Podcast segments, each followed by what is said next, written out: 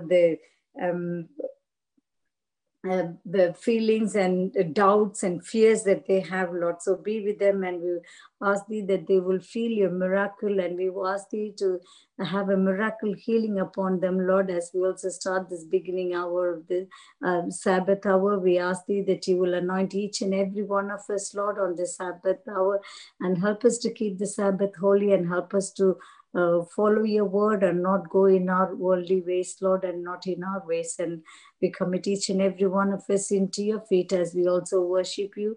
Um, anoint us and give us a receptive mind so we would listen to your word and not just be hearers of the word, but also doers of the word, Lord. In Jesus' name we pray. Amen. Amen. Amen. Let's pray.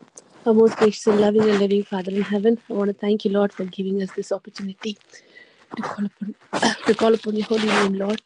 Father, this time in a special way, Lord, I want to ask you forgiveness for all the sins that I have committed against you, knowingly and unknowingly.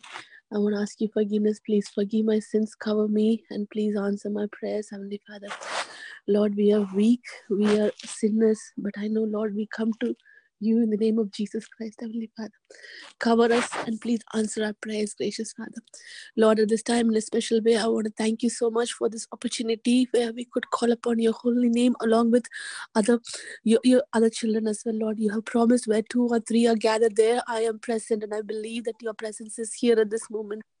Father, in, a, in a special way, Lord, uh, this moment we want to commit all the children of our church and the children of the world, everyone in your precious hands, Heavenly Father, especially as you know in, in that the school has been, school is opened and children have gone back to the school and also the university is open or some of them are opening as our children are going back. We want you to cover them, Heavenly Father, cover them with your with your blood, protect them, Heavenly Father.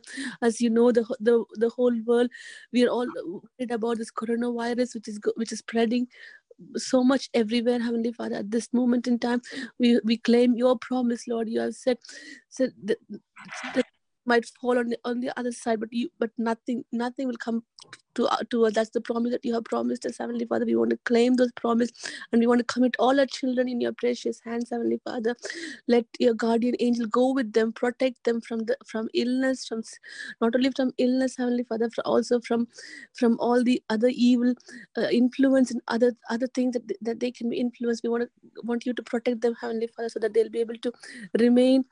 Uh, healthy, healthy, and also they'll be able to remain healthy and also they'll be able to remain spiritually healthy as well. Heavenly Father, continue to bless us, be with us as parents, give us wisdom that we'll be able to bring our children up in children up in a special way as well. Lord, at this time, I also want to pray for Sister Umba and her son.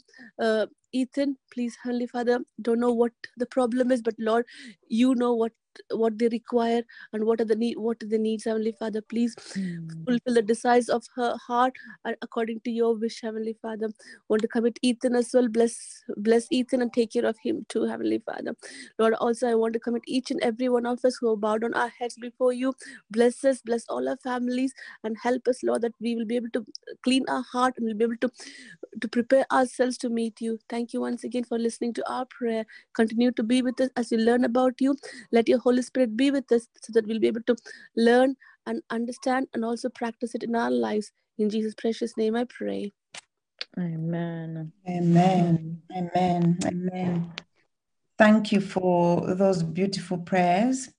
Um, we're now going to go to have another song, Grace Walking. Um, enjoy it and sing along because the words come up on the screen as long as you're on mute, please sing along as we meditate uh, on grace walking.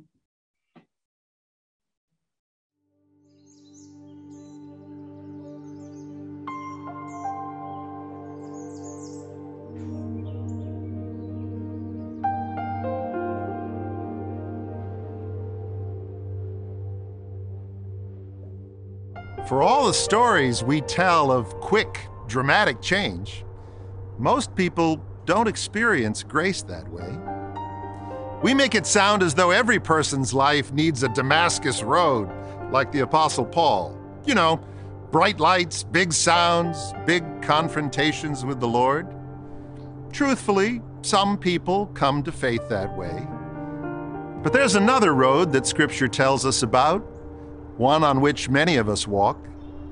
The Bible tells the story of two lonely, sad disciples walking to a little town called Emmaus on the Sunday of the resurrection. They didn't know yet that Jesus was alive. The last they saw was women wrapping up his body on that awful Friday afternoon. But they set up to walk together and talk together, wrapped up in their grief, barely noticing where they were. For all their sadness, they got one thing truly right. They made a covenant to walk and talk together. And what happened? You've heard the story. Yes, someone else began to walk with them and talk with them. A stranger, they thought at first, but one who lifted their haggard hearts and gave them better hope than they had ever had. When two believers decided to walk together, grace showed up. The day was changed, the future was forever changed. That's how it happens still for most of us. We learn our grace by walking with each other, sharing hopes and sharing faith. No one of us knows everything, but two of us know more than one. And grace still shows up, reveals himself out there on the road. If you need faith, go walking with a believer. I promise you, another stranger soon will join you. And stay in grace. Amen. Amen. It was a video, not a song.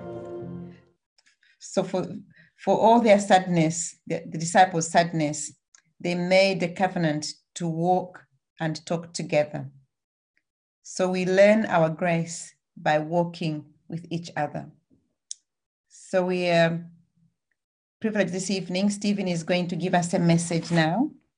Um, so I'll hand over to Stephen. Thank you for um, giving us the word of God this evening as we uh, meditate and welcome the Sabbath. Over to you, Stephen.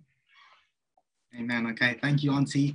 Um, and thank you, everyone, for joining us for this Vespers evening. I hope you are um, having a good Sabbath. I think it's just become Sabbath just in the last uh, few minutes. So, um, again, happy Sabbath to you. I hope that you've had a good week um, so far. I'm excited to be sharing the message with you this evening. And the title of the message is Moths, Treasures, and Me.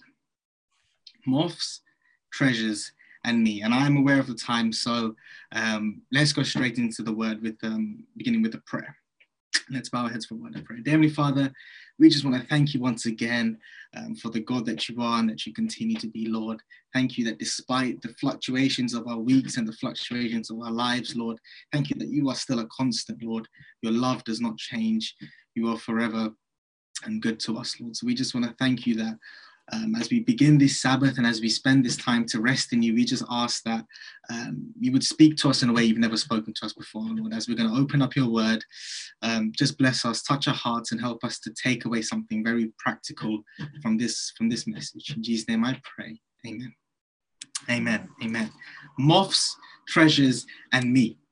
So, if you know anything about me, and I'm sure maybe some of you do. If you know anything about me, you know that there is one thing that I I hate more than anything, more than anything in the world, and that is creepy crawly spiders, moths, flies, anything like that. I just cannot stand it, and and I don't mean this lightly. I really, really, I maybe I shouldn't use the word hate, um, but I, I really, really don't like these these these wonderful things that God has created, of course. But man, I, I really don't like them. And I remember um, a story from when I was younger. I was much younger. I, I, I, can't remember quite how old, but definitely under the age of under the age of ten. Um, and my mum was away at work, and my uh, my sister was four years older than me. She was at home with me, and my dad had just gone to work. So we're there, me and my sister. Um, we're, we're there at home, and just if you know where a house is, and I'm sure some of your houses are the same, as you go up the stairs, the door to the toilet is, is, is right there at the top of the stairs. So as we've gone up the stairs, just on the door of the toilet where the skirting board is, there is this huge spider. And, and, and to be honest, I don't know how big it was because I mean, in, as a child, the way I thought the spider was this big, I'm, I'm sure it was, and it was probably this big. But the spider seemed massive, seemed massive. So, so I'm there and, and, and I'm panicking. I need you to kind of imagine the situation. With me. I'm panicking. I'm getting really, really worried. So I called Steffi, my sister. She comes, and, and, and she sees it, and she's not as scared as me, but she's still scared, and she's panicking too. So we do the thing, the only thing that we know how to do we call our parents, we call our dad, and we say, you know, you need to come home right now, right, right now. And, and of course, he was he was a bit worried. He said, you know, what's happened? I said, no, you need to come home right now. So my dad gets in the car. He he, he speeds home from work. He comes and and he, he he probably has his own version of the story. Um, but he says that as he, as he came through the front door and as he's walking up the stairs, on this stair he sees me like this with a, with a slipper in my hand and Steffi's like this on the step just below, um, with a, with a stick or, or, some sort in the hand, and we're ready. We're ready because we don't want to lo- we don't lose the spider from our sights. And obviously, my dad he just came and picked up, and it was nothing. But but the point I'm trying to say is, I don't like I don't like spiders, and and, and spiders are here. But imagine imagine things that can fly. I mean, oh my gosh. So moths don't like them at all and um, because of that, I find it quite interesting um, that the Bible, in fact, Jesus even bothers talking about these, you know, these evil, evil creatures. And, and of course, I'm joking, they're not evil creatures. Um, but Jesus talks about moths in the Bible, and, and, and it's found in the Sermon on the Mount. So I want you to turn your Bibles with me, to Matthew chapter 5. Um, if you just turn your Bible to Matthew, verse, um, chapters 5 to 7. And Matthew's 5 to 7, here we find the Sermon on the Mount. Sermon on the Mount. And, and the thing about the Sermon on the Mountain, this is a this is a radical, this is a fascinating passage found in in the Bible. In fact, some some scholars, some some people even say, you know, the Sermon on the Mount is if if all you read was the Sermon on the Mount, there would be enough for you to be saved. As in, there is enough truth and wisdom just in those three chapters by Jesus, the Sermon on the Mount. And, and, and, and what the Sermon on the Mount really is, is Jesus' manifesto. And when I say the word manifesto, your mind is probably drawn straight away to the politics, to the to the government, to Labour or or to to Conservative Party or, or whatever party is. And and all these parties they have a manifesto. Whenever their election time comes around, there's a manifesto, and it basically sets out all that they want to have, all the things that they want. And the Sermon on the Mount is Jesus' manifesto of the kingdom of God. Jesus here on the Sermon on the Mount in front of the, the hundreds of people that were there, he's setting out this is what the kingdom of God is about. And if you've read through the Gospels, you notice that this phrase, the kingdom of God, the kingdom of God, it's repeated so many times. I think it's 162 or 68 times in the entire New Testament. This is this is something that Jesus is, is repeating again and again. And, and my Bible says in, in Matthew chapter 5, verse 7, it says that when Jesus had ended these sayings, the people were astonished at his teachings. The people were astonished. They couldn't, they couldn't believe what they were hearing. They were shocked. They were, they, they, they couldn't believe that that person has stood up there and said what he said. So tonight, um, our message, moths, treasures, and we, we're going to explore, you know, why it was that these people were so shocked. And so understand why they were so shocked, why they were so astonished, why they couldn't believe what they had just heard, we need to look a little bit at the context of what's happening. So I'm just going to need you guys to pay attention with me just for a few minutes. We need to look at the context of what's happening in first century Judaism. See, in first century Judaism, you were separated into four categories, okay? Four. One, two, three, four. Four categories. There are four different groups of people. And, and most people just nicely fell into those categories, or, or they were at least sympathetic to at least one of those groups. And those groups are the Pharisees, the Sadducees, the Essenes, and the Zealots. And the Pharisees, we've heard a lot about them, and we and we see them a lot in the Bible. And the Pharisees, they were this kind of pressure group. You know, they were really, really influential. You know, had a lot of had a lot of power. People respected and listened to them. Um, and the Pharisees, you know, they didn't really like the Romans. The Romans and them, they, they didn't like each other, but you know, they would get along just for you know for politics' sake. And and and the thing with the Pharisees was they believed that you know if we keep the law well enough, if we just obey well enough, if we just do everything we're supposed to do, then we'll never get sent into exile in Babylon and the Messiah will come. So their whole life, their philosophy is all about, you know, let's keep the Torah. Let's be as obedient as we can because, because, because when we do that, then the Messiah will come. So that's the first group, the Pharisees. And the second group we have is the Sadducees. And the Sadducees, they're a little bit different to the Pharisees. Again, they're, they're this elite group, powerful, influential. Um, but the Pharisees, they were the, I guess you would say, the politically correct people. So these guys, they were, you know, best friends with the Romans. They do everything they can to help the Romans to live peaceably, and you know, they're always about trying to be politically correct. And and even if that meant compromising the Torah, just to keep the peace, to be politi- politically correct. That's what the Sadducees were about. So you have the Pharisees, you have the Sadducees, and then you have another group, and this group is called the Essenes. The Essenes, they, they, they just, you know, believe that the world was so wicked. The world is horrible and wicked, and the only way for us to, to live is to just remove ourselves from society. So they wouldn't live in the big cities. They go out and they live in the wilderness and they move from place to place, um, and they just wait for God to do what He wants to do and hopefully as i'm saying these groups you can you can kind of see the difference between the groups. You have the pharisees you know keep the torah as well as possible. The sadducees let's be politically correct with the romans. You have the Essenes you know let's just run away from the from the wicked world and just live in the wilderness. And then you have the zealots. And you're probably familiar with the word zealot. You know one of the disciples was was from a family of zealots. And you know there's this aggressive passionate zealous group. So what their plan was you know one, one of the mantras they would say is, you know, say your prayers, but sharpen your swords. Say your prayers to God, but sharpen your swords because if we're walking down a dark alleyway and there's a Roman, bang, ready to jump on him, ready to kill him because, you know, we're the Jews and they're the Romans and, you know, we're ready to fight and, and, and get back our land. So those are the four groups. And at Jesus' times, there was a lot of different people standing up to preach. And most often than not, when they'd stand up, you could oh, yeah, he's a zealot. Or, oh, yeah, he, he, he, he's, he's a Pharisee preaching. Oh, oh, oh, yeah, he's a Sadducee. So as Jesus is standing up to, to, on the Sermon on the Mount to preach in this, in this cauldron, it's politically hot, it's messy. It's, you know, people are just ready. As soon as he speaks, they're listening. Hmm, so is this man a Pharisee? Is he, is he a Sadducee? Is he a Essene? Is he, is he, is he all of this stuff? Jesus has to be really careful because he he recognizes I don't want to associate myself with the Pharisees, and, and I don't want to associate myself with the with the Sadducees or the Essenes or the Zealots.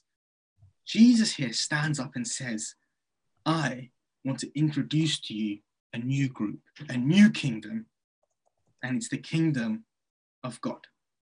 It's the kingdom of God. So in Matthew chapter 5, um, he, he just just to paraphrase really quickly matthew chapter 5 he talks a lot about how to do things properly how to do things the right way. He often says you know you have heard it said but i say to you. You know you have heard it said that you know if you kill someone but i say even if you think in your heart that's murder you have heard but i say. And, and, and that's kind of chapter 5 to, to kind of you know gloss over. That's that's what he talks about in chapter 5.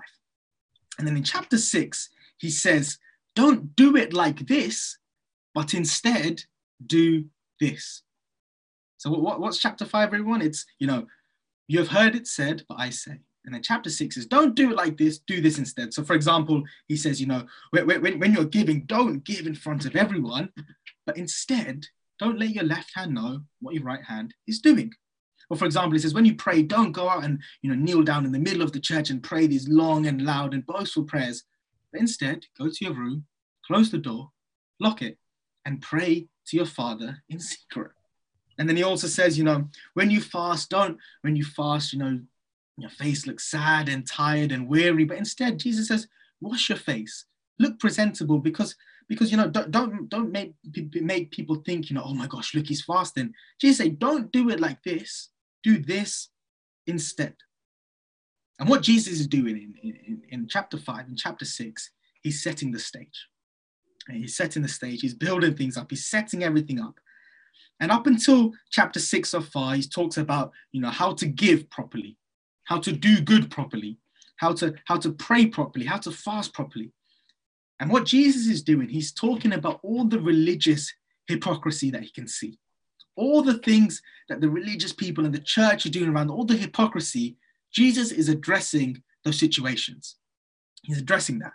He talks about it. But then what he does in verse 19 is Jesus almost, if you imagine if he's on a stage, he takes the spotlight and instead of putting on the crowd, he puts the spotlight directly on you and me. Moths, treasures, and me. Moths, treasures, and me. And Jesus puts the spotlight on us and, and, and, and he shifts his focus from everything that's happening around what the religious people, the hypocrisy, and he shifts the focus right here onto you and me. And in the Greek, I mean, it, it, it, doesn't matter too much if you, if you don't know Greek at all. In fact, it doesn't matter at all. But in the Greek, um, Jesus is using a personal pronoun here. Jesus, he, he's talking to you directly. It's a personal pronoun he's using. And, and, and although he's speaking to the entire crowd, directly to you.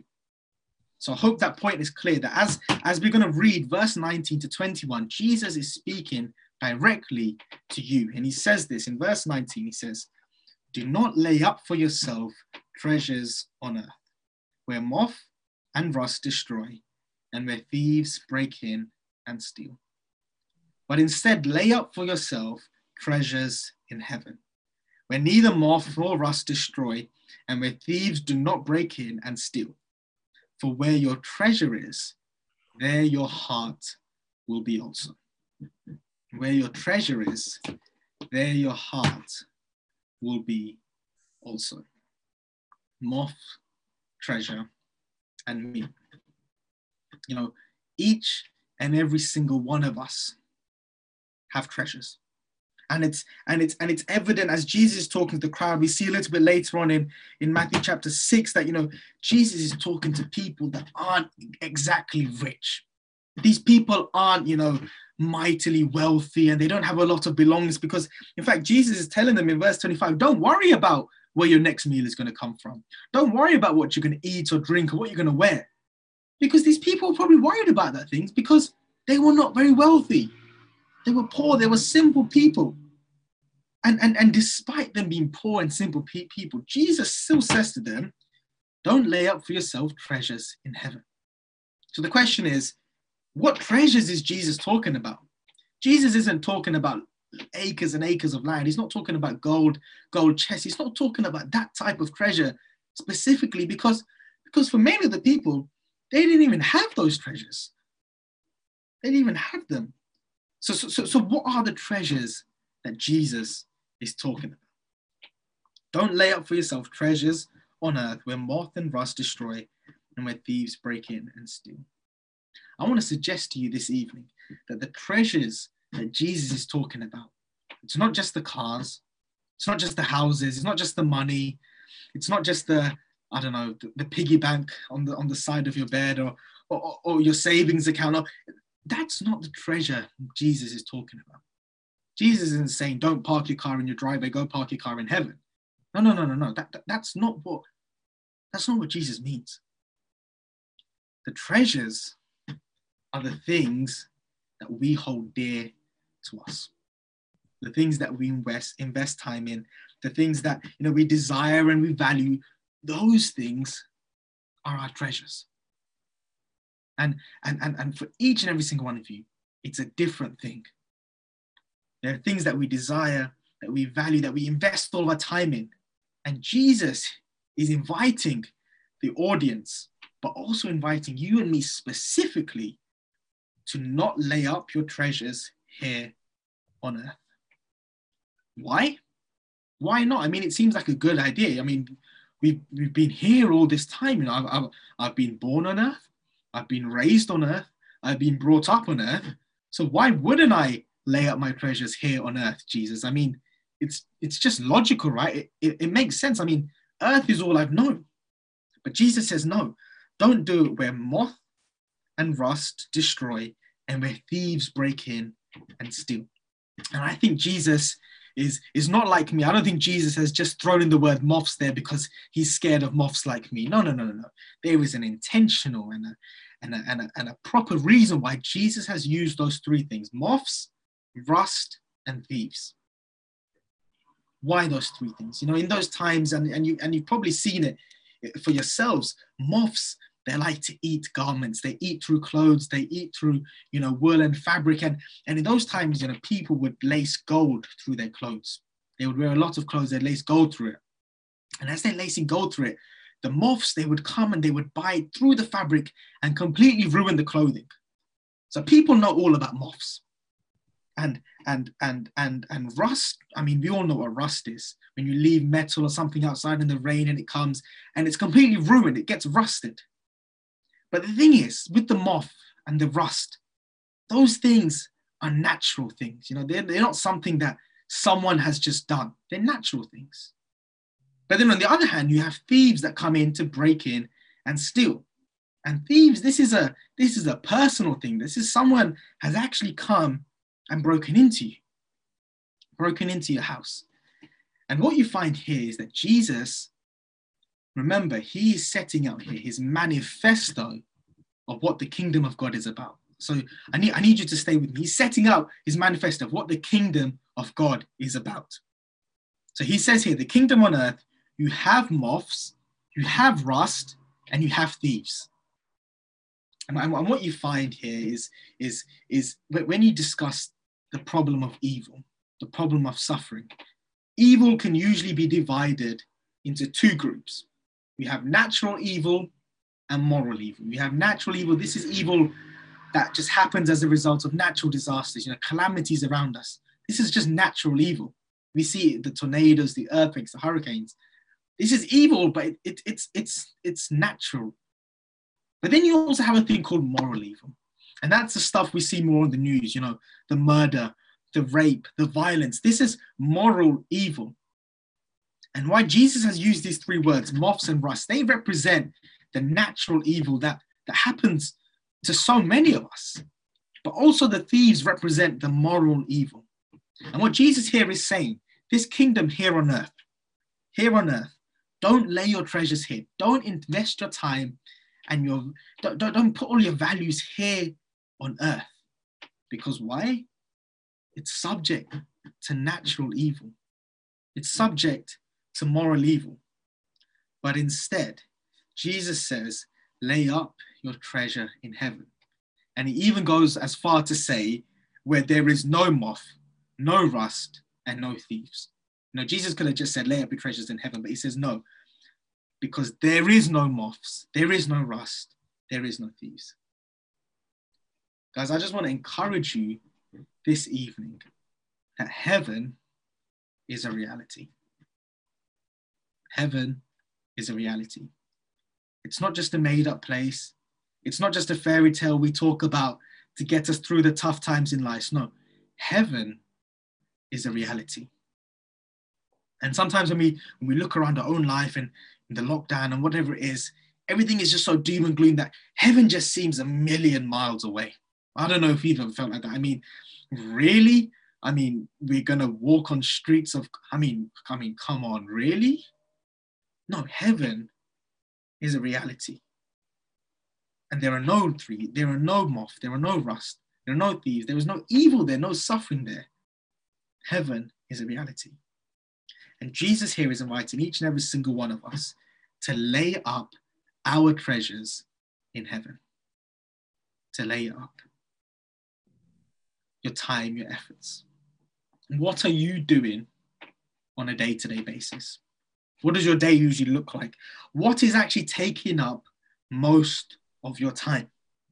You know, are you investing time into laying up your treasures in heaven? And, and, and, and there's a reason why I've chosen to spoke about to speak about this passage here today because this passage came to me in a time in my life where I was just going through the motions. I was doing things and just going by and you know deadline, this thing, that thing, doing the things that you need to do, there's urgent calls or whatever it is, and you just you're just doing things, you know, you're just getting by. And God spoke to me in this verse and he says, Stephen, what are you investing your time in? On a day-to-day basis, what is taking up most of your time? And as, and as God was asking that question to me, it felt uncomfortable. It, it didn't feel right because I knew what the answer was. I knew what the answer was. I'm encouraging each and every single one of you today to take time to evaluate what you're doing on a day-to-day basis. What, where do you spend most of your time? Ellen G. White in Thoughts from the Mount of Blessing, she says this, character is the great harvest of life, and every word or deed that through the grace of Christ shall kindle in one's soul an impulse that reaches heavenward. And every effort that tends to the formation of a Christ like character is laying up treasure in heaven. I'll just read that last bit again. Every effort that tends to the formation of a Christ like character is laying up treasure in heaven. In, in other words, everything that you do that, that, that you know, uh, that, is, that is instilling in you a more Christ like character. She says that is laying up your treasure in heaven. And in verse 21 says, Where your treasure is, there your heart will be also. It's not the other way around. It's not where your heart is, that's where your treasure is going to be. And I wish we humans worked like this, you know, the things that we wanted to do where our heart was, that's the thing that we'd spend most of our time in because, you know, it's not that way. It's where you spend most of your time, your treasure. The Bible says, yeah, that's where your heart is. That's where your heart is. And so it's a, it's a, it's a statement, it's a phrase we've heard so many times in our life. But heaven is a reality and Jesus is coming again. Jesus really is coming. But, but our, our, our all of our efforts geared towards that as we're living in these times and and we're seeing the things around us and and and and, and, and there's a tendency to panic and think oh my gosh you know i need to i need to you know pack up my bags and run to the country no no no, no. jesus is asking you today very very simply where is your heart where is your heart where are you spending your time on the day-to-day basis because the choices that we make today are our future for tomorrow and if we want heaven to become a reality for our life, it's the choices that we make today. So, in closing, the invitation from Jesus is going out to each and every single one of you today to lay up your treasures in a place where there's no sin, there's no moths. Hallelujah, there's no moths. There's no rust, there's no thieves, there's nothing to take and destroy. A place where the joy, no one can snatch it away from you. And Jesus today is inviting you to lay up your treasures in that place. Take time each and every single day to think intentionally, think consciously. What am I doing today that is going to be laying up my treasure for the future? What am I doing today? How am I spending my time? Am I, am I taking time in devotion? Am I taking time in personal prayer and praying for others? Am I taking time to, to, to, to be the light of the world to those around me? Am I taking you know conscious time to do those things? Because where our our where our where our treasure is, our heart will be also. Moths, treasures, and me. And I hope that for you and for me, we will we will lay up our treasures in heaven. Amen. Amen. Amen. Amen at this time, um, I just invite you to, to bow your heads with me as we close in prayer. Dear Heavenly Father, we just want to thank you so much. Um, we just want to thank you so much for, for inviting us to be a part of the kingdom of God. Mm. Want to thank you for this invitation that we can be a part of something so pure and so holy and, and, and, and, so, and so joyous, Lord, and so, and so loving, Lord. We're, we're sick and tired of the evil around us here on earth. And all at times it's it's easy for us to get bogged up in, in all the suffering that's happening around us, Lord. But help us to remember that heaven is a reality and that you really are coming back again. So, Lord, we ask that each and every single day, Lord, we would take and make intentional time to create a more Christ like character, Lord. We know that we can't do it by ourselves. Lord, we've tried and we know that we are utterly, utterly hopeless. Lord, we want to thank you that through the grace of Jesus Christ, Lord, we know that with you holding our hand, we can lay up our treasures in heaven. We can do the things on a day to day basis that will lay up our treasures for an eternity in heaven. Mm-hmm. So we just want to we just want to pray that prayer today. In Jesus' name I pray. Amen. Amen. Amen. Thank you, Stephen, um, for that timely reminder to each and every one of us um, on Moths treasures and me um, for the reminder of where our treasures are and that we need to lay our treasures in heaven. So, thank you so much for that message. So, just a reminder to everyone um, that tomorrow our service begins at half past nine as you join the prayer and praise, and then continue through for the rest of rest of the day. So, I'd like to invite every one of us here to invite our friends, our neighbors, um, to enjoy the Sabbath with, with us tomorrow.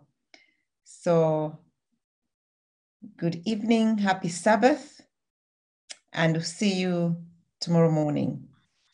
Amen. Amen. Amen.